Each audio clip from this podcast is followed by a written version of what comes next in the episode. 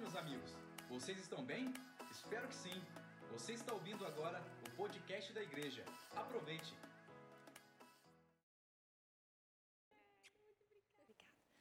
Boa noite, gente. Tudo bom? Estão animadas? Prontas? Natal tá chegando, gente. Eu amo Natal. Quem aqui ama Natal? Gente, se pudéssemos ter Natal cada mês do ano, eu ficaria feliz. Mas a única coisa aqui no Brasil é que é quente no seu Natal. Isso não faz sentido, gente. Tem que ter frio, tem que ter neve. Para mim, a minha mente, sabe, a minha cultura de Natal é neve, aqui é a lareira é, ligada e você toma seu chocolate quente na frente dela.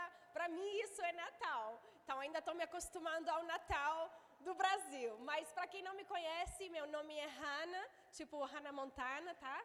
Hannah. É, Outra, outro dia eu liguei para um lugar e eu falei, seu nome? E eu, Hanna, Janaína? Não, Hanna.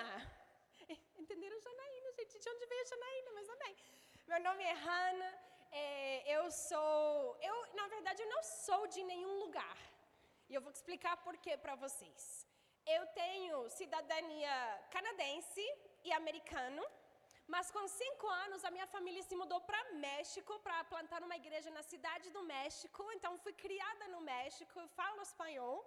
E há seis anos eu moro no Brasil e os meus filhos nasceram no Brasil. Então eu não tenho lugar de origem, sabe? Eu não pertenço a nenhum lugar. Eu tenho é, um pouco de raiz em quase todas as Américas, do, do norte para o sul. Eu tô, cada ano estou descendo mais. Talvez eu, daqui a pouco eu vou chegar em Uruguai, depois eu vou para é, Pata, Pat, Patagônia. Patagônia. Quem sabe, gente? Eu, eu tô Américas mas é um prazer e uma honra para estar aqui nesta noite com vocês. Eu quero agradecer os seus pastores pelo convite. Eles me, trazeram, me, me trouxeram do Rio para cá hoje à noite. Então, eu acabei de sair de um carro depois de duas horas e meia de viagem para pregar para vocês. Então, estão prontas, gente? Porque eu não vou vir depois de duas horas e meia só para pregar para umas pessoas que não estão animadas para me ouvir. Você está animado? Não pela minha palavra, não, não pelo que Hannah tem para trazer, mas pelo que Deus deseja fazer na sua vida. Você acredita isso? A gente não vai para a igreja só porque a gente acha uma boa ideia. Se você vem para a igreja porque você acha uma boa ideia, suas motivações estão erradas. Ou se você vem para a igreja porque você acha que é uma obrigação religiosa, ah, eu tenho que ser uma boa cristã, então eu vou para a igreja sábado à noite no culto das mulheres, então aqui Deus, segue a minha lista de deveres religiosos que eu cumpri. Se essa é a sua motivação, tampouco. Se a sua motivação é porque tem um louvor maravilhoso, que, gente, o louvor não foi maravilhoso? Eu entrei aqui, a presença de Deus estava tão tangível nesse lugar. Mas a gente não vai para a igreja porque tem louvor bacana lá e, e lá, ah, mais ou menos não tem. Ah, eu vou para a igreja porque lá tem todas as minhas amigas, então claro que vou para a igreja nesse lugar. Não. A gente vai para a igreja, a gente pertence a uma igreja porque primeiro Deus nos chamou e segundo porque lá existe algo pra de, de Deus para a sua vida. Você acredita isso? Porque se você não acredita, por favor, lá está a porta. Posso falar assim, gente? Não se ofendem comigo? Eu sou assim, tá? Fica comigo. Mas vai ser bom para você. Porque eu desejo crescimento. Eu desejo algo nascer, algo ser frutificado, algo a crescer dentro de você, para que você não viva uma vida comum, ordinário. Ah, eu só acordo, trabalho, volto para casa, faço meu janta, dormo e faço tudo de novo no próximo dia. Eu não sei você, mas eu não quero uma vida assim. Eu não quero uma vida só para viver e morrer e ninguém se lembrou de mim. Eu não quero uma vida só de viver, morrer e só eu ganhei, eu fiz dinheiro para uma outra pessoa, eu fiz umas coisas para outras pessoas ser bem-sucedidas, mas a minha vida não teve valor. A minha vida não teve nenhum significado, a minha, a minha vida não investe, não fez nada. Não houve propósito pela qual eu respirei oxigênio e consumi da terra só para morrer e não ter nenhum toque, nenhuma influência. Sou a única que pensa assim? Se você nunca pensou desse jeito, a partir de hoje você vai pensar assim. E glória a Deus, o Espírito Santo tem algo para você para isso. Você acredita isso? Um pouco da nossa história para para quem não nos conhece, meu nome é Hannah, meu marido, o nome dele é Joshua. Também pessoas não entendem Joshua, então falam Jorge, ou falam outras coisas que inventam, mas o nome dele é Joshua. E nós estamos no Brasil há seis anos. É, Deus nos chamou, tem uns nove anos atrás, que Deus nos deu uma visão para plantar uma igreja. E estávamos lá nos Estados Unidos, a gente tinha acabado de casar, e o Espírito Santo é, começou a falar com a gente sobre plantar uma igreja. E a gente. É, é, ah, não, tínhamos acabado de noivar, desculpa. E a gente orando, Senhor, onde que você quer que a gente planta a igreja? Será que vai ser aqui nos Estados Unidos? Em qual estado? Em qual cidade que a gente vá? E o Senhor fechou a porta de ter uma igreja nos Estados Unidos. Falou: não, não é aqui no seu país, na, no seu conforto, na sua língua, onde tem a sua família. Não é aqui que vocês vão ter o seu ministério. Não é aqui que vocês vão plantar a igreja que eu dei para vocês. Então a gente começou a orar, começamos a procurar o Espírito Santo, é, é, é, é procurar direção, e, e, houve uma época que a gente pensou: ah, talvez Deus está nos chamando para a Espanha. Então meu marido comprou uma passagem para a Espanha, na época meu namorado comprou passagem para a Espanha, ele viajou para a Espanha, chegou em Madrid, me ligou, Hannah, Deus não nos chamou para a Espanha, esse não é o nosso lugar. E eu amei, vamos continuar orando. Ele voltou da viagem, ficou doente, foi horrível, gente. Quando você está fora da vontade de Deus, você vai saber que está fora da vontade de Deus. Deixa eu te dizer isso. Voltou da viagem, a gente continuou orando, obrigada. Continuamos orando, continuamos procurando o Espírito Santo. E de repente, meu marido, se você não sabia, ele tem um irmão gêmeo. Eles são iguais, idênticos. Se você vê o irmão gêmeo com sua esposa, não pensa que é o mesmo homem com duas mulheres, tá? São dois homens com suas próprias esposas e suas próprias famílias. Quando você casa com gêmeo, tem esses problemas, né? Pessoas se confundem se não sabem que são gêmeos. E tem muitas histórias, mas não tenho tempo para falar de casar com gêmeo. Isso é outro dia para contar de que, que é ser casado com gêmeo. Mas aí o, o, o, Ryan, que é o nome do, do irmão do meu, marido, do meu marido, ele casou com uma brasileira. Então ele se mudou para o Brasil. Ele ligou para o seu irmão Joshua. Você tem que conhecer o Brasil. A gente nasceu no país errado. Era para ser brasileiro. Era para ter nascido nesse lugar. Você tem que conhecer esse povo. É maravilhoso. Vem para o Brasil. Isso foi em 2011. 2011. Então, meu marido viajou para o Brasil, chegou no Brasil e me ligou: Hannah, Deus tem algo para gente aqui nesse país. E eu, amém, vamos, vamos orar, vamos ver o que Deus tem para nós, vamos seguir essa direção. Passaram dois anos, até o Senhor, uma noite, três horas da noite, falou com meu marido: chegou a hora, vende tudo e vá para o Brasil. O próximo dia, a gente começou a vender tudo que tínhamos na nossa casa. Tudo, tudo, tudo, tudo. Lá no OLX dos Estados Unidos, a gente colocou fotos de tudo e vendemos tudo na nossa casa dentro de um mês. A nossa casa ficou vazia. Sete meses depois, compramos passagem de ida só para o Rio de Janeiro. Eu estava grávida de sete meses da nossa filha, Sofia, quando chegamos no Brasil. Chegamos no Brasil sem renda, sem casa, sem carro, sem médico, sem hospital, sem nenhuma promessa que ia dar certo. A gente tinha poupado dinheiro suficiente para viver por seis meses. E depois disso, quem sabe? Só Deus. Dentro de uma semana de chegar no Brasil, tínhamos a chave de um apartamento. Dentro de duas semanas, um médico me prometeu consultas de, gratuitas até o nascimento da nossa filha. Um mês depois, um casal nos Estados Unidos comprou um carro para gente. Um mês e meio depois, uma igreja no Rio prometeu pagar o nosso aluguel por um ano. E foi assim: um milagre traz outro. Ensinamento: quando Deus te chama a fazer algo, filha, obedeça. Seja rápida em obedecer. Você sabe que a demora em obedecer é tanto desobediência como é desobediência? Você sabia isso? Vou te ensinar então. Demorar em obedecer o que Deus te falou fazer é tanto desobediência como se você dissesse para Deus: não.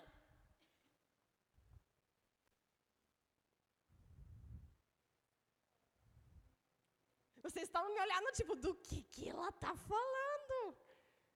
Fica comigo. É tanto desobediência como se você se re rebelasse. Rebeliasse? Eu estou aprendendo sua língua, tá, gente? Fica comigo. Ainda estou aprendendo algumas palavras. Aí o, portunhol vai sair, eu vou falar umas coisas em espanhol e vocês serão abençoadas. O Espírito Santo vai sobrenaturalmente traduzir para vocês e todos vamos sair daqui abençoados, amém? Mas desobedecer a Deus é tanto na espera como é em simplesmente não fazer. Você tem que ser obediente. Não apenas obediente, mas obedeça rapidamente. A bênção quando você obedece rapidamente. Se você não acredita, só leia a sua Bíblia. Veja o que aconteceu com o povo de Israel quando esperaram em obedecer versus obedecer imediatamente. Vá e toma a tua terra. Ah, mas Deus isso. Ah, mas Deus o outro. Ah, mas Deus isso. Então fica lá por 40 anos e você não vai usufruir da bênção que eu tenho para vocês. Passaram 40 anos, nova geração se levantou. Josué, vá e toma a sua terra. Estou com a minha espada pronta, Deus. Vamos lá. E o que, que houve? Bênção, terras, lugar, espaço para crescer, frutificar. Milagres aconteceram. Ganharam vitórias que não eram para ter ganhado. Mas mesmo assim, Deus estava com eles e aconteceu. Então a gente plantou a Igreja United no Rio. Nós temos uma igreja chamada Igreja United. United é uma palavra em inglês que traduzido significa unidos, mas lá as pessoas falam Igreja Unite. Qual a outra que. Unite, United. Então, sim, somos a Igreja United, pode ser, sem problema. Fica à vontade. É, e, e, o Senhor tem nos dado a honra e o privilégio de servir o Rio de Janeiro. Também temos uma igreja em Goiânia. Temos cinco igrejas hoje no Rio, uma igreja em Goiânia e a visão apenas começou. Estamos no Brasil há seis anos. Lembra que eu falei seis meses? Seis anos e continuamos aqui, gente. Deus é bom. Milagre aconteceu. Já temos dois bebês. Sofia nasceu três meses depois da gente ter chegado no Brasil. E Judá nasceu um ano e meio depois. Temos um casalzinho lá em casa. Eles são bem espertos, gente. Eles têm. Sofia tem, vai fazer seis agora em janeiro. E Judá tem quatro e meio. Gente, eles falam coisas que eu fico.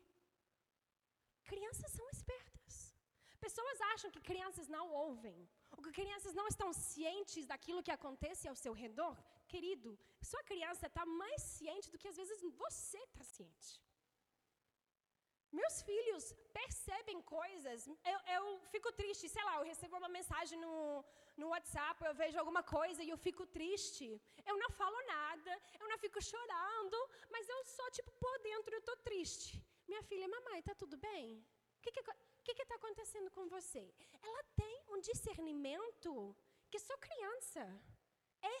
Incrível. Deveríamos investir em nossas crianças. Quantos de vocês são voluntários no Ministério de Crianças aqui? Amém. Continua investindo nessas crianças. Continua ensinando a palavra de Deus. Nunca pense, só por ser recém-nascido, essa neném é ali. Não pensa que ela não conhece a palavra de Deus. Ela acabou de sair da presença de Deus, porque ela é recém-nascida. O espírito dela é eterno. O que, que isso significa? Antes dela ser terrena, ela era celestial. Ela só virou terrena agora. Então ela tem mais experiência na presença de Deus do que eu tenho, depois de 29 anos aqui na terra, do que nós temos.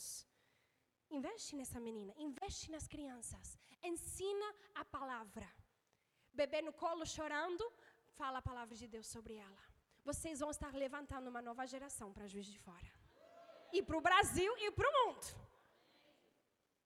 Então, isso é um pouco da nossa história. A gente, eu trouxe para vocês é, o meu marido ele lançou dois livros esse ano. O primeiro chamado O Jovem Apóstolo. E já que esta igreja é uma igreja nova, de pastores que têm plantado esta igreja, plantado esta visão, eu creio que cada um de vocês precisa sair daqui com um desses livros. Por quê? Porque por mais que é, é, fala do ministério apostólico, é, é ensina o que, que é um apóstolo. O que, que não é um apóstolo? Tem muitos exemplos do que não é um apóstolo hoje em dia. Vamos ter exemplos do que é um apóstolo verdadeiro? O que, que é bíblico? O que, que é certo? O que, que é reto? Mas não apenas isso, esse livro ensina sobre plantação de igrejas.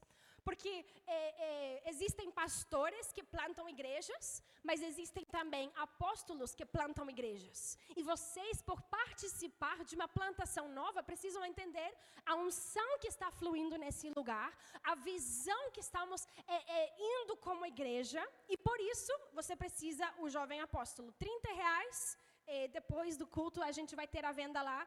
E meu marido também lançou um livro chamado Destemido. Esse livro conta em muito mais detalhe do que eu contei para vocês a nossa história. Conta sobre o nosso desafio de fé é, de vencer os medos para vir para o Brasil. Conta sobre coisas é, que eu ficaria a noite toda aqui contando. É, e vai te, vai te abençoar. Se você tem sofrido de ansiedade, de pânico, de medo, esse livro vai te dar a vitória e as chaves para sair desse lugar de, de medo. Amém, gente? Então, dois livros. Quem quer, quem quer destemido? Primeira mão que eu vi, seja abençoada. Quem quer já me apóstolo? ok, deixa eu perguntar. Quem é. Tem, tem pastora? Tem alguma pastora além da sua esposa aqui? Não. Quem que seria, tipo, a mão direita da sua. Da, da, da, quem é a sua mão direita? Larissa, quem é Larissa? Aqui, Larissa, para você. Para você poder ser uma mão direita maravilhosa. Amém? Amém. Amém. Aleluia. Então, esse é um pouco de quem eu sou, mas eu não gosto de falar de mim, eu quero falar de você. Posso falar de você? Eu quero conversar com vocês um pouco através de histórias. Porque eu creio que as minhas experiências, as minhas falhas, os meus fracassos, as minhas vitórias vão poder ajudar vocês. Quando eu cheguei aqui, conversei com seus pastores por um pouco de tempo, eu ouvi um pouco da história do que vocês estão experimentando aqui em a igreja. Sabe falar assim? Aqui na igreja. Pode ser assim? Na sua igreja. E como uma apóstola, e, quem vê, lê o livro vai entender, mas como uma pessoa que veio de um lugar estranho para plantar uma igreja numa terra desconhecida, numa, eu, não, eu não falava português antes de chegar no Brasil, gente. Tem seis anos que eu estou aprendendo a sua, a sua língua. Mas por causa da unção e chamado de Deus, glória a Deus, eu estou conseguindo pregar para vocês sem uma tradutora aqui. O Espírito Santo está traduzindo em nome de Jesus, está ajudando a gente a entender. Mas as coisas que nós temos passado, não apenas como missionários, mas como plantadores de igrejas, acredito que vão ajudar vocês. Ah, principalmente vocês que fazem parte da equipe de liderança, da equipe de voluntários, vocês que deveriam ser parte da equipe de voluntários, amém? Vocês que conhecem esta casa, têm chamado esta casa de casa, conhecem esse lugar como sua igreja, você deve servir. Eu, a gente bate isso o tempo todo na nossa igreja. Batemos nessa tecla. Oh, falei a frase corretamente. Estou aprendendo. Batemos nessa tecla o tempo todo na Igreja United. Se você chama de um lugar de casa, não é para você entrar, sentar, sair. É para você servir é para você dar do seu sangue, suor e lágrimas, para que essa casa frutifique, cresça e alcance mais pessoas. Qual é a visão de, da igreja? Qual é a visão da, da sua igreja aqui? Pastor, qual a visão? Alcançar, servir, alcançar e servir sua cidade. Vocês acreditam nisso? O que, que você está fazendo para alcançar sua cidade e para servir sua cidade? Por que fazer parte de uma igreja se eu não vou servir nela? É só porque eu acho legal? Voltando para as motivações da reunião local. A igreja, voltando agora para uma palavra grega, eclésia. No livro, no Novo Testamento, desde o dia de Pentecostes, toda vez que se menciona sobre a igreja, se usa a palavra eclésia. Fala aí, eclésia. É uma palavra grega que significa reunião.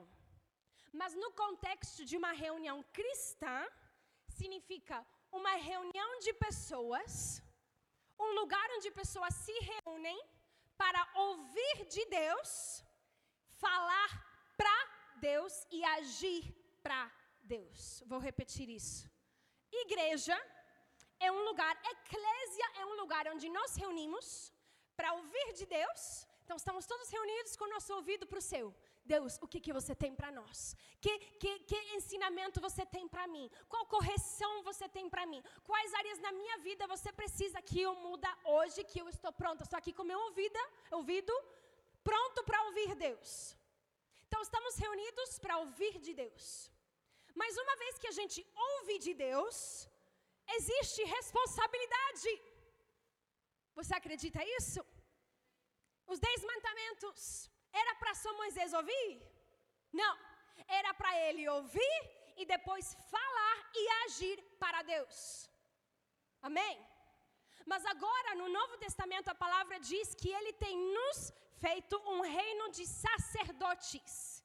Somos rainhas e somos sacerdotes. Ou seja, cada um de nós ouvimos a Deus falar, glória a Deus, porque todos temos o batismo do Espírito Santo, todos recebemos o Espírito de Deus. Então você não precisa depender de uma outra pessoa para ouvir de Deus para você. Agora você tem direito a ouvir de Deus para você. Estão comigo? Glória a Deus por isso. Vocês não se alegram que a gente não acredita e não vive debaixo de uma crença que para você ser bem sucedida, você precisa ouvir o que eu tenho a dizer, o que eu acho Deus está falando para a sua vida, e então você será bem sucedida. Sou a única que odeia isso? Sou a única que deseja um pouco mais de independência espiritual? Onde eu não preciso de alguém me falar, mas o que, Deus está falando para mim? Mas, mas me dá uma palavra, por favor, mas eu não sei, então por favor me ajuda a entender. Não. Você tem o Espírito de Deus dentro de você, você tem a capacidade de abrir a sua própria Bíblia, ler as palavras em português, glória a Deus por traduções. A Bíblia não foi escrita em português, queridas. Mas glória a Deus foi traduzida ao português e você tem todo o direito e de fato responsabilidade de ler, entender e agir de acordo. Então você não mais depende de um homem ou de uma mulher para falar para você o que, que você deveria fazer ou não fazer, o que, que você deveria comprar ou não comprar, como você deveria agir na sua vida ou não. Você tem um próprio Deus que fala ao teu ouvido. Ele fala com teu espírito. Mas, ok, voltando para esse aspecto de eclésia, reunidos para ouvir de Deus. Então ouvimos de Deus, mas agora que? É para agir em favor de Deus e falar para Deus. Mas, apóstolo, eu não sou pastora, eu não sou ministra, eu não sou pregadora. Tudo bem, querida? Você não precisa ser chamada a um ministério de tempo integral para falar por Deus ou agir por Deus. Se, se chama ser cristã. Se chama ter um relacionamento vivo e ativo com Deus vivo e ativo, nada falso, nada. Como, qual a palavra que a gente estava falando? Ma, malandro, nada. É, é, é, falei errado, né? Falei certo? nada falso, nada é, é, para te enganar. Porque tem muito disso hoje, não tem? Muito, muita coisa para te enganar, muita coisa para te escravizar, para te fazer dependente de outro. Mas eu não sei você, mas eu estou chateada, eu tô, estou tô frustrada. Até existe uma raiva santa em mim quando eu vejo homens ou mulheres enganando o povo de Deus, malandrando, malandragem, enganando pessoas. A palavra está repleta de palavras sobre esse tipo de pessoas. A palavra diz que elas foram condenadas bem antes de Cristo, porque elas só existem para enganar. Mas isso não é Deus. Isso não é como Deus opera. E se até agora você tem vivido esse tipo de religião, glória a Deus que você está aqui hoje para ouvir a minha voz declarar que esse não é o nosso Deus. Não é o propósito de Deus, não é o propósito da salvação e não é o propósito da igreja local. Tem igrejas que têm esse propósito, mas não é o nosso. O nosso propósito é ouvir de Deus através de um relacionamento íntimo e constante com o Pai e a Sua palavra, e através desse relacionamento eu vou poder ser uma mulher honesta, íntegra, uma esposa forte para meu marido, uma mãe que ensina seus filhos o caminho que elas devem ir, uma mulher, uma empreendedora que não apenas sabe como ter um negócio bem-sucedido, mas sabe como ser eh, generosa com outros uma aluna esperta que ganha pontos maravilhosos para ser uma melhor, a melhor médica do Brasil. Sei lá, gente, o que, que tem no seu coração? Deus entregou essa visão para você, para você viver isso como algo real. Chega do falso, chega do engano. Estão comigo? Já captei a sua atenção? Começaram um pouco cansadas, mas eu vou gritar até você prestar atenção. Então, nos reunimos para ouvir de Deus. E uma vez que eu ouvi, eu agora tenho a responsabilidade, de fato, o, o cargo, o fardo espiritual de falar e agir em favor de Deus. Não em favor da minha própria opinião, porque a opinião da Hannah é lixo, as ideias da Hannah são lixo, a, a, a direção que a Hannah tem é lixo, mas a minha responsabilidade é ouvir o que Deus tem a dizer, ouvir a sua opinião, as suas ideias, as suas direções, e quando eu sigo isso, haverá sucesso em tudo que eu faço vidas serão transformadas, a gente vai conseguir alcançar esta cidade e servir esta cidade. Por isso temos igreja. E por isso eu creio que mais e mais pessoas estão acordando a necessidade de plantar mais igrejas. Nunca, nunca reclama, mas tem igreja em cada esquina. Por que ter mais um? Ah, você já evangelizou para todas as suas amigas? Será que você já fez todo o seu trabalho e está reclamando que tem muita igreja, né? Porque você é muito evangelista. Uh, tô pisando dedos. Né? Você já ouviu alguém reclamar disso? Ah, mas tem igreja em cada esquina, por que mais uma? Ah, ok. Então você já fez o seu trabalho como crente? Você já falou com todo mundo para receber Jesus? Você já foi na sua faculdade, na sua família? Todos os seus primos são salvos? Você não tem tia maluca como todos nós temos? Ah, então claro, não precisamos de mais uma igreja, porque já, você já fez a sua parte. Eita! Aqui no Juiz de Fora vocês falam caraca maluco? Só no Rio? A gente fala caraca maluco! Forte. Amém. Eu vou. Aprendo as gírias carioqueses. Carioquenses, cariocas. E invento muitas também. Eu invento as minhas, o meu próprio vocabulário, eu invento. Por isso nos reunimos. Por isso tem igrejas. E por isso eu creio que Deus está acordando mais e mais pessoas como seus pastores para plantar esta igreja. E quem sabe, se Deus deseja, mais igrejas. Amém. Que a vontade de Deus seja feita.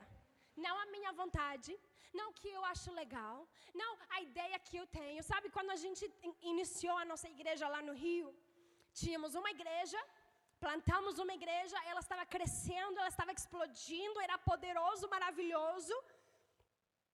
E foi quando meu marido recebeu a direção de Deus para plantar a nossa segunda igreja em uma outra parte da cidade. Então, a gente anunciou para a igreja, começamos a montar equipes para enviar, para servir naquela, naquela outra igreja, desculpa. Começamos a preparar tudo. E de repente, vieram os religiosos. Vocês amam meu sarcasmo ou sou eu? Sou eu a única que ama ser sarcástica? Mas aí chegaram os religiosos. E a gente tinha um voluntário na igreja que sentou com a gente, tudo sério. Ah, pastores, eu preciso conversar com vocês porque eu, eu não sinto paz em meu coração que a gente está plantando uma nova igreja. Não acredito certo. Acredito que a gente continua, precisa continuar investindo no que a gente tem aqui. Deveríamos continuar crescendo o que a gente tem aqui. Não é certo que a gente vá lá e estica os nossos voluntários para viajar 70 quilômetros, ida e volta para plantar aquela nova igreja, porque era distante de onde a gente estava 70 quilômetros. E, e, ele todo frustrado, todo frustrado. E, claro, o nosso sarcasmo saiu, não na reunião, né? Claro, diante de pessoas, não, querido, fica tranquilo, vai dar certo, Jesus está com a gente, vai dar certo. Ele não continuou na nossa igreja, ele saiu ofendido que a gente iria abrir mais uma. Mas deixa eu te perguntar, acaso não tem pessoas ainda perdidas? Acaso não tem pessoas ainda sem casa? E, e mais uma coisa, só para. É, em Goiânia eles falam quebrar todos os biscoitos. Vocês falam isso aqui? Já ouviram essa frase? Ok, agora eu vou ensinar algo brasileiro para vocês. Vamos lá. Em Goiânia, eles falam: Ah, pastora, você está quebrando biscoitos. Que significa que eu estou, tipo, quebrando é, paradigmas. Não sei por que biscoitos, mas é o que eles falam, tá? Então, quando você viaja para Goiânia, você vai falar e todo mundo, ah, você conhece essa frase. Você vai ficar, é, eu conheço. Então, vamos quebrar os biscoitos aqui. O que, que eu ia falar? Agora perdi. O meu sarcasmo me perdeu. Campo Grande, a gente ia plantar Campo Grande, esse voluntário saiu. É, porque, ok, estou voltando. Tem pessoas para alcançar ainda, ainda tem pessoas perdidas. Aí eu ia falar mais uma coisa, Espírito Santo, me ajuda. Gente, eu não apresentei a pastora Bruna, fica de pé. Essa pastora Bruna, ela é uma das pastoras da nossa igreja lá no Rio, ela veio me acompanhar hoje à noite, me ajudar. Ela, ela tem estado na nossa igreja desde o início, quase. Desde o início, quando a gente plantou a igreja. Ela tinha 16 anos quando a gente veio. Hoje ela é ordenada pastora, casada há cinco meses e servindo na nossa igreja de Jacarepaguá. Então, muito obrigada, pastora Bruna, por estar aqui comigo. Ai, esqueci o que eu ia falar, mas vamos continuar. Então, esse é o propósito da igreja local. Por isso, precisamos de mais igrejas. E vou levar isso mais um passo. Eu acredito que antes de Jesus Cristo voltar, para arrebatar a sua no, arre, arre, arrebatar a sua noiva, precisamos de mais igrejas. Ah, eu lembrei, obrigada Espírito Santo. Igreja United não é a igreja para todo mundo. Eu sei que a Igreja United não vai alcançar os 16 milhões de pessoas que nós temos no Rio de Janeiro. Eu sei disso. Eu sei que o nosso jeito de fazer as coisas não é para todo mundo a, a, a forma que a gente faz o louvor não agrada a todo mundo. A forma que a gente serve, talvez a forma que eu me visto ao pregar, não é o que todo mundo, todo mundo gosta. Então não tem problema. Procura a casa onde Deus te chamou a estar, onde você se sente não apenas confortável, mas conectada à visão. E lá você vai se enraizar, você vai servir, você vai ajudar. Você vai fazer o reino de Deus crescer. Então precisamos de mais igrejas. Porque não todo mundo é assembleiano. A pastora Bruna tem eh, o pai dela é pastor da Assembleia de Deus. Não todo mundo é da Assembleia. Não todo mundo gosta do jeito da, da Metodista ou do Batista. Não todo mundo gosta do nosso jeito na Igreja United. Tudo bem. Deus não nos chamou a ser o único Salvador. Esse é Cristo. E Cristo tem a igreja que é o seu corpo, e a igreja toda não é a mão. Amém? O apóstolo Paulo nos ensina isso em Coríntios. Ele diz: não todo mundo é mão, não todo mundo é pé. Se todo mundo fosse mão, seríamos um monstro. mas cada um é uma parte diferente. Então, uma igreja vai alcançar um tipo de pessoa, outro tipo de igreja vai alcançar outro tipo de pessoas, mas todos estamos trabalhando juntos para expandir o reino de Deus, alcançar quantos mais perdidos podemos e levar quantas multitudes de pessoas para o céu com a gente. Amém? Então, não importa se estamos plantando mais igrejas, glória a Deus que estamos plantando mais igrejas. Glória a Deus que você participa de uma plantação nova de igreja. Agora continuamos. No início do nosso ministério, foi muito difícil para nós. Muito, muito, muito difícil. No primeiro ano e meio da nossa igreja, tivemos a nossa primeira divisão. Quando você tem um ano de igreja e você já está experimentando divisão, você deve orar que você está no plano de Deus, porque senão você vai fugir e voltar para os Estados Unidos. Tivemos a nossa primeira divisão. Em um, nesse, nesse tempo éramos 160 pessoas e perdemos no espaço de três semanas 40 pessoas. E para uma igreja de 160, perder 40 é tipo, você tirou o chão debaixo de mim. Eu e meu marido entramos numa depressão muito profunda durante esse tempo. Não entendíamos, Deus, por que, que você nos chamou para o Brasil? A gente não veio para o Brasil só para sofrer. A gente não veio para o Brasil só para ter amigos. Tem pessoas que, de, que se chamavam de família, que só iam nos trair depois. Deus, por quê? Eu, eu não quero continuar se é assim como você me chamou. E Deus, tão cheio de amor, tão cheio de misericórdia, tão cheio de graça para a gente, virou e falou assim: cala a boca. Cala a boca. Porque na minha palavra diz: vocês irão sofrer para meu nome. Vocês serão perseguidos para meu nome. Em nenhum lugar existe promessa de borboletas e, e paraíso e alegria, e todo mundo vai estar junto, e vai, vai ser maravilhoso, e ninguém vai te, te trair, ninguém vai te tratar mal, ninguém vai te abandonar. Cadê esse versículo? Porque eu amaria ler esse versículo. Mas ela não está escrita. Está escrito: vocês serão perseguidos. Se me odiavam, quanto mais vão te odiar. Então ele virou assim: cala a boca. Continua. Eu não te chamei para o Brasil para ter uma vida confortável, eu te chamei para o Brasil para plantar uma igreja e continuar a visão que eu dei para vocês.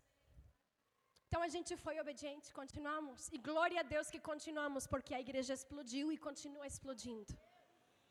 Mas por isso, ainda mais, eu amo esta igreja e esta plantação.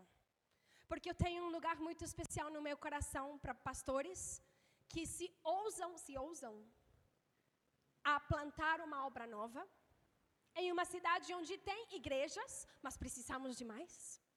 Em uma cidade onde tem crentes, mas precisamos de mais. Tem pessoas afastadas de Deus. Tem pessoas que só conhecem Cristo como uma religião e não como relacionamento. Talvez tenham algumas aqui hoje e glória a Deus, sua vida será transformada. Por isso eu tenho um lugar muito especial para plantações novas de igrejas. Porque eu, eu conheço o que é passar por isso. Eu sei o que é passar por esse sofrimento, por essa dor, por essa, essa, esse rompimento do coração. Então, glória a Deus, eu venho hoje para falar com vocês, mulheres. Eu vou, eu vou ser dura porque eu sou mulher, então eu posso. Posso ser dura? Eu, eu sei que eu já estou sendo dura. Você está tipo, mas você tá, já está sendo dura. Como você pode ser ainda mais dura? As duas vezes que a nossa igreja experimentou divisão foi por causa da mulher, do casal.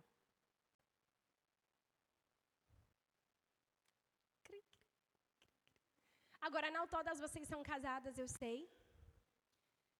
Mas eu tenho uma palavra para você, mulher. Porque eu sou mulher, então posso falar. Tem cuidado com suas atitudes. Tem cuidado com suas palavras.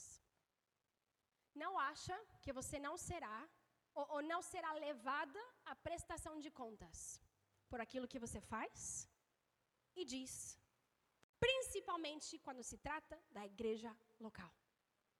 Você não está falando em contra dos pastores, você não está falando em contra da liderança, você não está falando em contra daquele irmão que fez aquilo com você. Você está falando em contra da noiva de Cristo e ele toma isso pessoal. O que, que Jesus falou para Paulo quando ele ia para Damasco? Paulo, ou, na verdade, Saulo, Saulo ou Saul? Saulo, em português. Eu me confundo com esses dois nomes. Saulo. Saulo, por que você me persegue? Em uma frase, Jesus se identifica fisicamente com a sua igreja. Ele diz: Você está levando os crentes para a prisão, você está matando cristãos, você está literalmente, fisicamente me perseguindo. Saulo, por quê? Então, qualquer palavra, atitude, pensamento que você tem em contra da igreja local, você está tendo em contra de Cristo e ele toma isso pessoal. He, he takes that personally, é, é certo? Tem muito cuidado. Muito cuidado. E existem, existe precedência, precedent, precedência bíblica quanto a isso.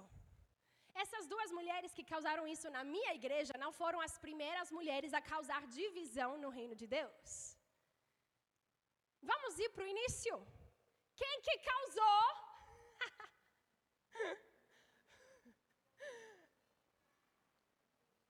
ah, na conta de três. Um, dois, três. Quem que foi a pessoa que perseguiu Elias até o ponto dele fugir e querer morrer? Jezebel. Vocês foram da escola bíblica, não foram? Vocês conhecem suas histórias bíblicas.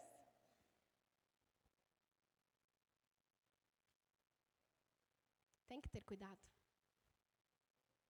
Muitas vezes os homens são mais equilibrados do que as mulheres. São.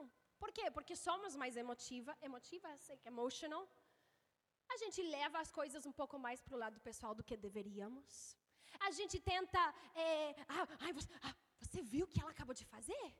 Que ela se, lavou, se limpou o nariz. Não, mas você não entende o que isso significa. Ela está super chateada comigo. Você viu como ela me viu? Estão comigo? Você não pode dizer que você já não fez. Por isso estão caladas, porque uh, está falando de mim. Estou falando de mim também, gente. Temos que ter cuidado. E eu dou essa palavra, porque Juiz de Fora, Rio de Janeiro, o mundo não muda. As mulheres, homens também pecam, os homens fazem a sua parte, mas eu estou em culto de mulheres, tá? Quando me convidar para o culto de homens, vou falar com os homens. Mas eu vou falar com vocês. Guarda sua boca. Guarda suas atitudes. Principalmente vocês casadas, que servem na igreja, que são voluntárias ou líderes ou esposas de pastores, cuidado com suas palavras. Cuidado com suas atitudes. A gente ensina isso na nossa igreja e ainda precisamos melhorar. Mas nos falamos com os casais que servem na equipe pastoral da nossa igreja. Cuidado com sua conversa no carro ao voltar. Porque muitas das vezes, depois de uma reunião, sei lá, pastoral, algum culto, se algo aconteceu que não me agradou, aonde que eu vou falar disso? No carro, na volta para casa. Cuidado com essas conversas. Cuidado aonde você deixa sua boca ir.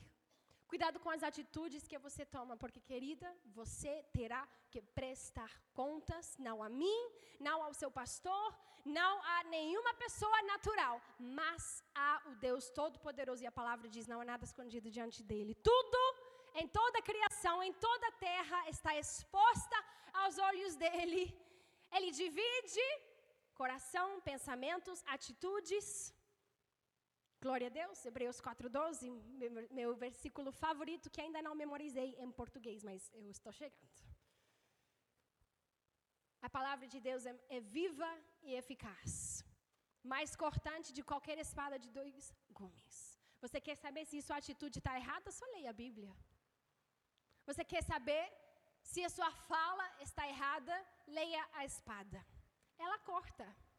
Ela não é um travesseiro que te abraça. Desculpa, estou toda suada. Ela não é um, um ah, ai Jesus. A palavra declara que ela é uma espada. Ela corta. Ela es, ex, exposes, expõe, expõe, expõe, expõe. Uma palavra difícil para mim. Ela abre, ela revela. Não há nada escondido diante dele. Nada. Me desculpa, tá, gente? Mas eu preciso falar isso. É necessário. É necessário falar. Por quê? Porque do outro lado disso, existe um exército de mulheres chamadas por Deus para falar por Deus e agir por Deus para fazer o reino de Deus crescer de uma forma exponencial. Tem um versículo em Salmos, não me lembro exatamente a, a referência agora,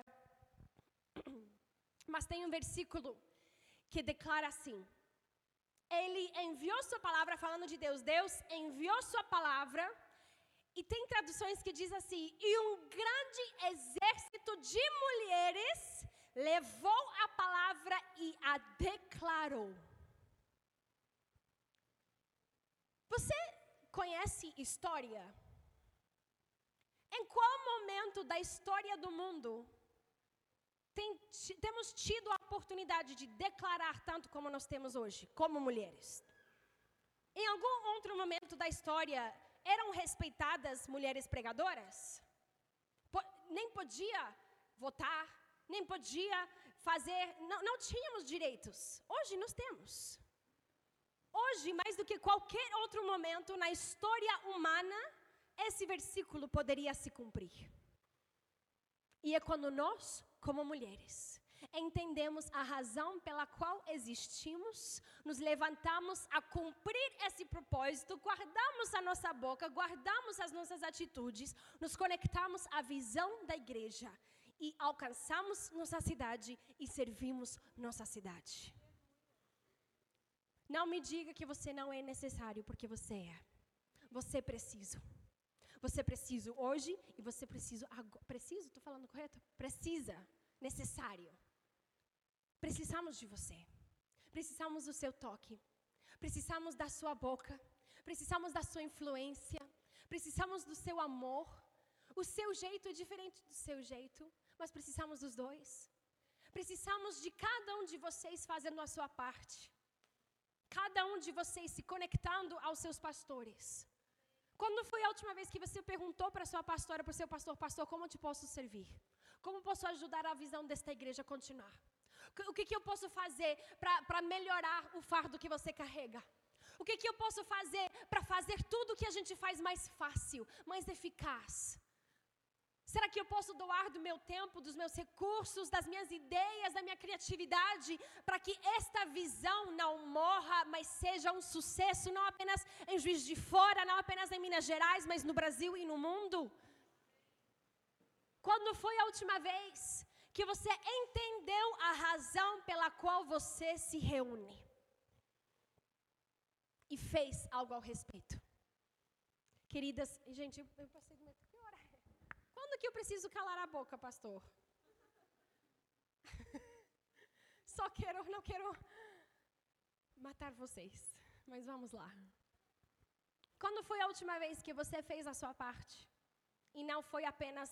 Em inglês temos uma frase que diz dead weight, que é peso morto. Vocês têm essa frase em português?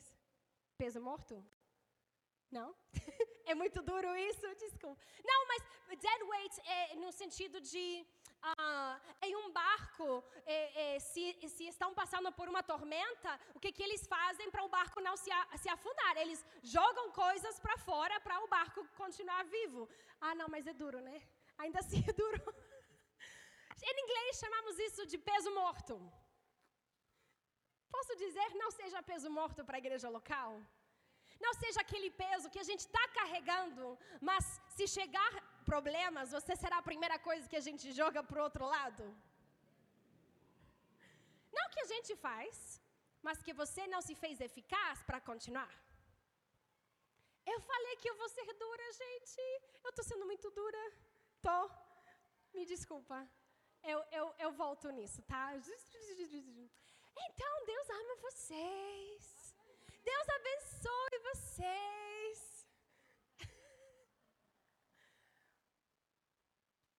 Estamos falando de uma igreja nova. E eu teria amado ter alguém vir para a minha igreja quando éramos um ano, dois anos e ter falado estas coisas para os nossos voluntários. Porque teria me salvado de muita dor. Teria salvado os voluntários de ter seguido caminhos errados. De, de parar de ouvir fofocas que vão só dividir a igreja e não construir a igreja teriam ajudado as nossas equipes de voluntários ser mais fortes, ser mais unidas, trabalhar juntos para o propósito da igreja e não para seus próprios propósitos. Teria ajudado a visão dos pastores e da liderança a ser frutificada, ao invés de um, um cargo ou um peso. Quando todos carregamos a nossa parte, sabe que não fica pesado para ninguém? É leve para todo mundo, porque cada um está fazendo a sua parte. Mas quando uma pessoa, duas pessoas ou três deixam sua parte, o que, que acontece? Fica mais pesado para os que ainda estão ali tentando continuar o que Deus nos chama a fazer. E, e eu falo isso da minha, do meu jeito, com todo o amor do meu coração, porque eu amo a igreja local. Eu amo a igreja local. Eu amo o que Deus estabeleceu quando Ele enviou o Espírito Santo no dia de Pentecostes ele estabeleceu a igreja local. Isso aqui não existia antes do dia de Pentecostes. Você entende isso? Não existia. Jesus viveu, morreu e enviou o seu Espírito Santo para estabelecer a igreja. E o meu coração arde pela igreja local. Eu queimo pela igreja local. Eu tenho entregado a minha vida, literalmente, para a igreja local. Meus filhos nasceram sem os meus pais estando presente aqui no Brasil. Eu sei o que é sacrificar algo enorme por algo que eu acredito que Deus me deu para viver. Então eu vivo para isso. Eu literalmente sangrei por isso. Eu entreguei a minha vida para a igreja local. Então, quando eu venho para lugares assim, e eu converso com seus pastores, e eu ouço da visão, e eu vejo tudo que Deus tem feito em tão pouco tempo, eu farei a minha parte no pouco tempo que eu tenho para poder investir, fortalecer, talvez desafiar, talvez corrigir, mas com o intuito de trazer você mais perto. Com o propósito de fortalecer o propósito que está no seu coração. Com o coração o mais o menos sarcástica que eu possa para dizer para você, Deus tem algo para você nesta casa. Deus tem algo para você cumprir, para você fazer. Você tem uma voz, você tem mãos, você tem pés, você tem um coração, e existe um propósito pela qual você tem isso. Como eu falei no início, não é só para viver e sobreviver e morrer e tchau, eu vou para o céu. Você nasceu nessa era para ter propósito. Existe um chamado especial e único para cada um de vocês. Não todas são chamadas ao ministério. Não todas são chamadas a ser pregadoras, tudo bem, mas você tem um chamado. Existe um propósito pela qual você existe nesta terra e você tem que descobrir esse propósito. Mas eu vou já te dar uma chave para você facilitar o seu processo. O seu chamado se encontra na igreja local. Quando você está conectada à igreja local, você descobrirá o seu chamado ao servir as crianças. Talvez você é, é um social worker, um que eh, eh, as pessoas que trabalham com tipo órfãos e, e crianças que têm pais no, na prisão, essas pessoas, trabalhador social, assistente social. Talvez você é, sei lá, um assistente social. Então você se conecta a uma igreja local e você serve no ministério de kids. E o que que acontece? Você começa a servir crianças e não apenas conhecer da dor que existe lá fora, das, das frustrações, dos problemas das famílias que você enfrenta lá fora, mas você entra numa casa onde o ensino da palavra de Deus vai entregar para uma criança não apenas vida eterna, mas um propósito. E, e, agora o seu trabalho como um assistente social virou muito mais rico, no sentido que agora eu não apenas sirvo na minha igreja local, mas eu recebi na minha igreja local as ferramentas espirituais para não mais ser uma assistente social natural, mas ser uma assistente social espiritual onde cada família que eu ajudo, cada órfão, cada criança que tem pais viciados em droga, eu vou poder ajudar essa criança, não apenas com as minhas mãos naturais, mas com o meu coração espiritual, as palavras que eu recebi do meu pastor, as ferramentas, as instruções, os ensinamentos que eu entrego para as crianças e vou poder ajudar essas famílias muito mais e muito melhor do que eu poderia se não estivesse na igreja local. Faz sentido, gente? Então, sim, você tem um chamado. E sim, esse chamado é, é, é aceso na igreja local. É na igreja local onde esse chamado será alimentada. Onde você vai receber o seu combustível para continuar a fazer aquilo que Deus te chamou a fazer. E se você tem um chamado ministerial, oh, glória a Deus porque precisamos de mais pregadoras, precisamos de mais evangelistas, precisamos de mais profetas, precisamos de mais missionárias, mais pastoras, mais apóstolas, precisamos de mais mestres. Precisamos. Precisamos de mais médicas que não apenas é, é, é, é dão medicina natural, mas o seu toque carrega cura. Cura não é só na igreja, tem, tem cura em suas mãos. A palavra diz: Eu te entrego toda a autoridade para expulsar demônios, para impor as mãos nos doentes e vê-los se recuperar. Jesus não disse, ok, pastores, vem cá. Então eu entrego para vocês a autoridade para isso. Ele disse: Agora eu entrego a todos vocês. Sejam meus discípulos, vá e continua o que eu tenho feito até agora. Então você, aonde quer que você estiver, você tem uma loja onde você vende, sei lá, bijuteria. Seja uma mulher tão sábia com sua empresa que você sabe onde investir e onde não investir. Quais joias comprar que vão vender bom e, e quais não comprar que as pessoas não vão, não vão querer essas. Você será generosa que através da sua loja você vai poder abençoar é, é, orfanatos, você vai poder abençoar a igreja, você vai poder abençoar outras pessoas. Vive o seu chamado e encontra ela na igreja local. Ao sentar aqui e ouvir pregações, ouvir ensinamentos, não pense que não vale nada. Uma vez, é, eu li uma história, sabe aquelas histórias engraçadinhas que muitos anos atrás todo mundo enviava por e-mail? Tipo, quando eu tinha uns 12, 13 anos, só tínhamos e-mail e a, e a coisa era mandar histórias. E, tipo, todo mundo mandava para todo mundo. Não sou a única, vocês não faziam isso aqui no Brasil? Ah, então. No México a gente fazia isso. Mas uma história, uma vez eu li. Alguém perguntou para um homem já idoso: Por que, que você vai para a igreja? se durante a semana você nem se lembra do que o pastor pregou? Você nem se lembra. Então por que ir?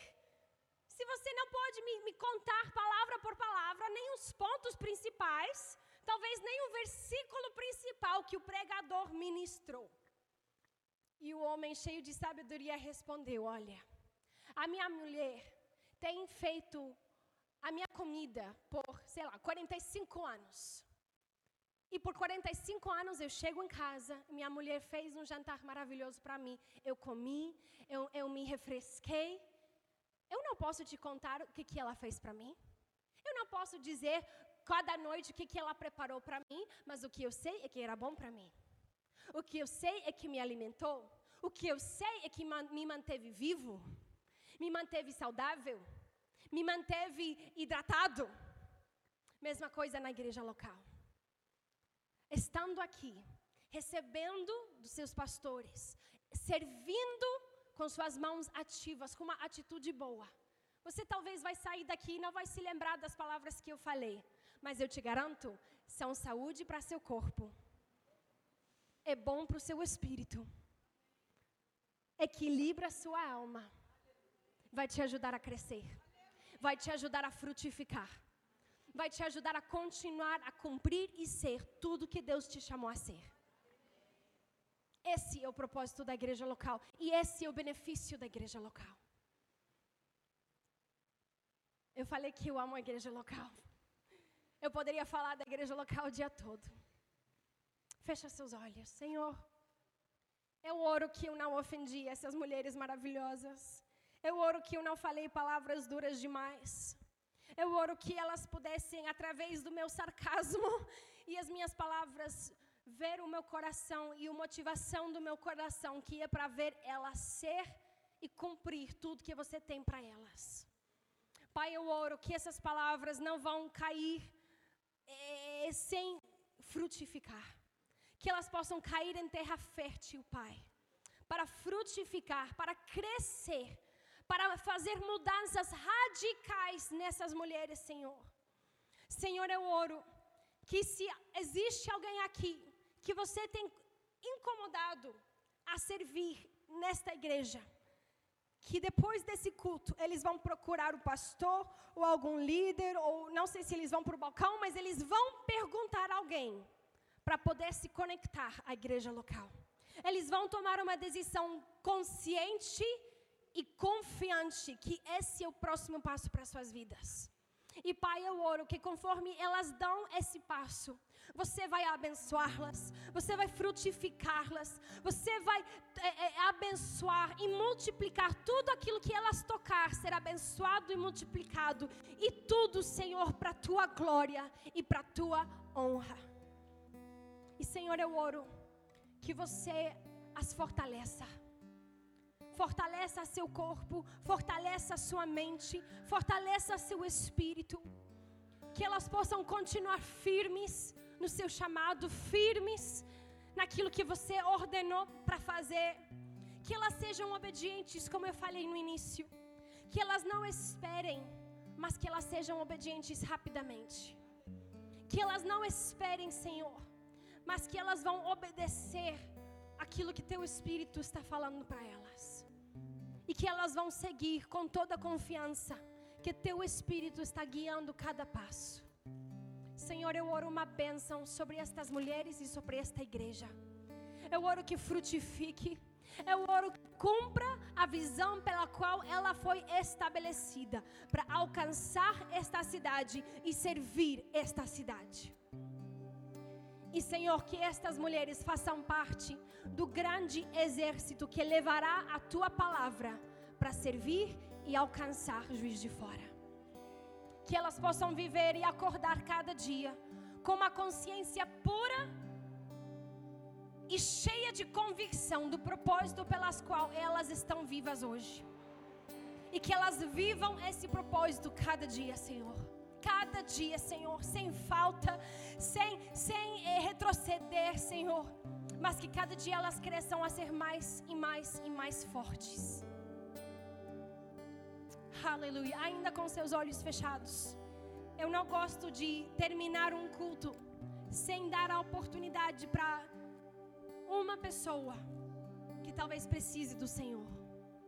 Ainda com todo mundo com seus olhos fechados, se você está aqui hoje à noite e você nunca tomou uma decisão consciente, ativa, de entregar a sua vida para Deus, onde você diz: Deus, eu estou cansada de viver para mim mesma. eu estou cansada de procurar respostas em outros lugares. Eu me rendo a Ti hoje. Preciso de você, Deus.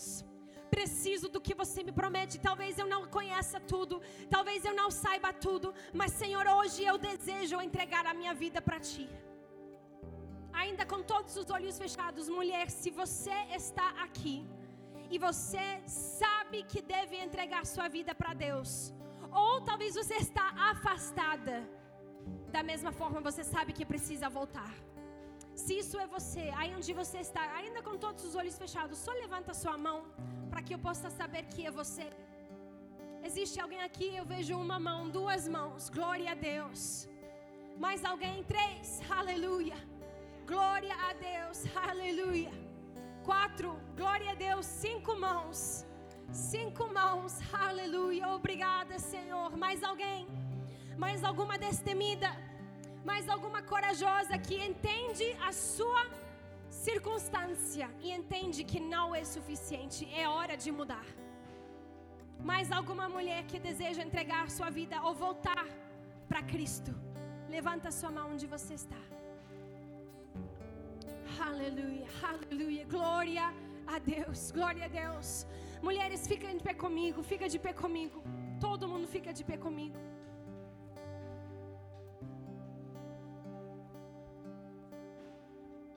Aleluia. Aleluia. Aleluia. A palavra de Deus. Jesus, ele fala claramente: Se você me reconhecer diante dos homens, eu vou te reconhecer diante do Pai. Agora, na igreja local, às vezes, pessoas não entendem por que, que a gente chama as pessoas para frente. Algumas pessoas acham que é para envergonhar você, ou que é para, sei lá, fazer um show, não sei. Mas eu faço esse convite por esse propósito. Ouça muito bem, você que levantou a mão. Eu faço esse convite de você sair do seu lugar e vir aqui na frente, porque eu quero que você saiba que a decisão que você está tomando não é por emoção, não é por obrigação, é porque eu sei que eu sei que eu sei que eu desejo entregar minha vida para Cristo. E não importa se eu preciso estar na frente de um ou de vinte mil, essa é a minha decisão. Se você levantou a sua mão, ou se você deveria ter levantado a sua mão, deixa o seu lugar e vem aqui na frente agora. Eu quero orar por você. Que bom que você chegou até o fim. Espero que tenha gostado. Para ouvir mais, siga o nosso podcast e nos acompanhe nas redes sociais.